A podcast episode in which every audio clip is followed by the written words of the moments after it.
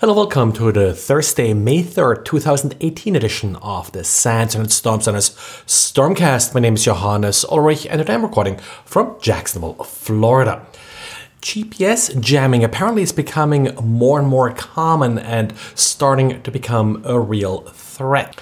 Spirent and a partner company did release data that indicates that about 150,000 attacks against the GPS systems have been detected over the last three years. And it's not just high end nation states and such that perform the attacks. Apparently, they have become somewhat common now with Pokemon Go players, which indicates how easy some of these attacks are.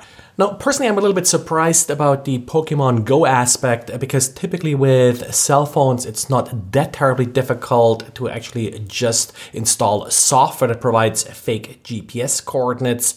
But just yesterday, I talked about how the prices for software defined radios are becoming more and more affordable, so it may just be simpler to jam GPS.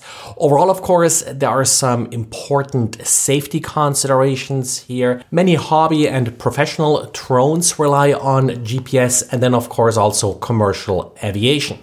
Making GPS more secure is certainly possible, and an encrypted version of GPS does exist for military applications. But of course, one of the attractive features of GPS is the very cheap receiver, which of course wouldn't be possible if the signal would be encrypted.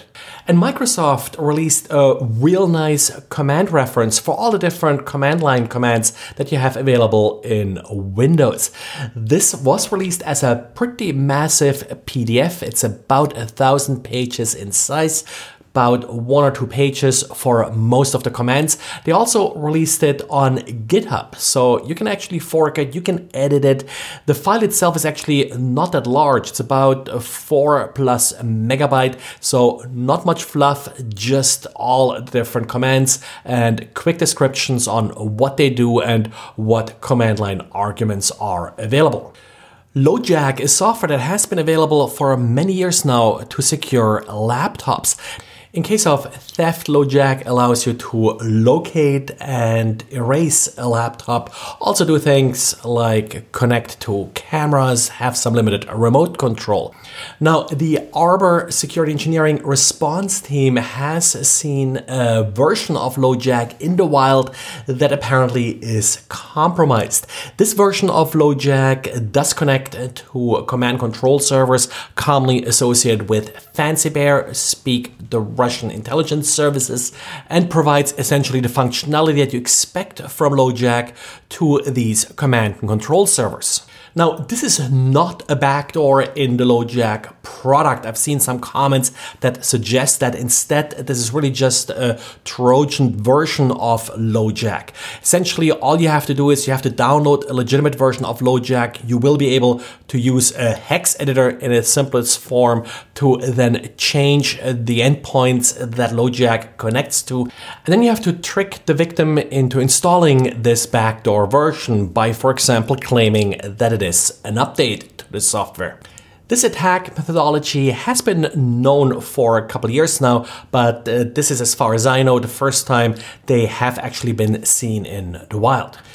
And according to Sophos, an open redirect vulnerability in the Google Maps API is currently being exploited by spammers. Now, Google used to have its own URL shortening service, GOO.gl. That service has been discontinued, so attackers apparently are now using the Google Maps API in order to provide a similar functionality. Of course, Google is usually whitelisted, and most users will not expect anything malicious from Google. In this case, however, once you're clicking on this legitimate Google URL, you will immediately be redirected to the malicious URL. Open redirect vulnerabilities are always kind of tricky in that in itself they're really not all that harmful, but if they show up on the right site, in particular sites that are targeted for phishing, they can be quite devastating because users believe they're going to a specific site but then are being redirected to a lookalike version of that particular site.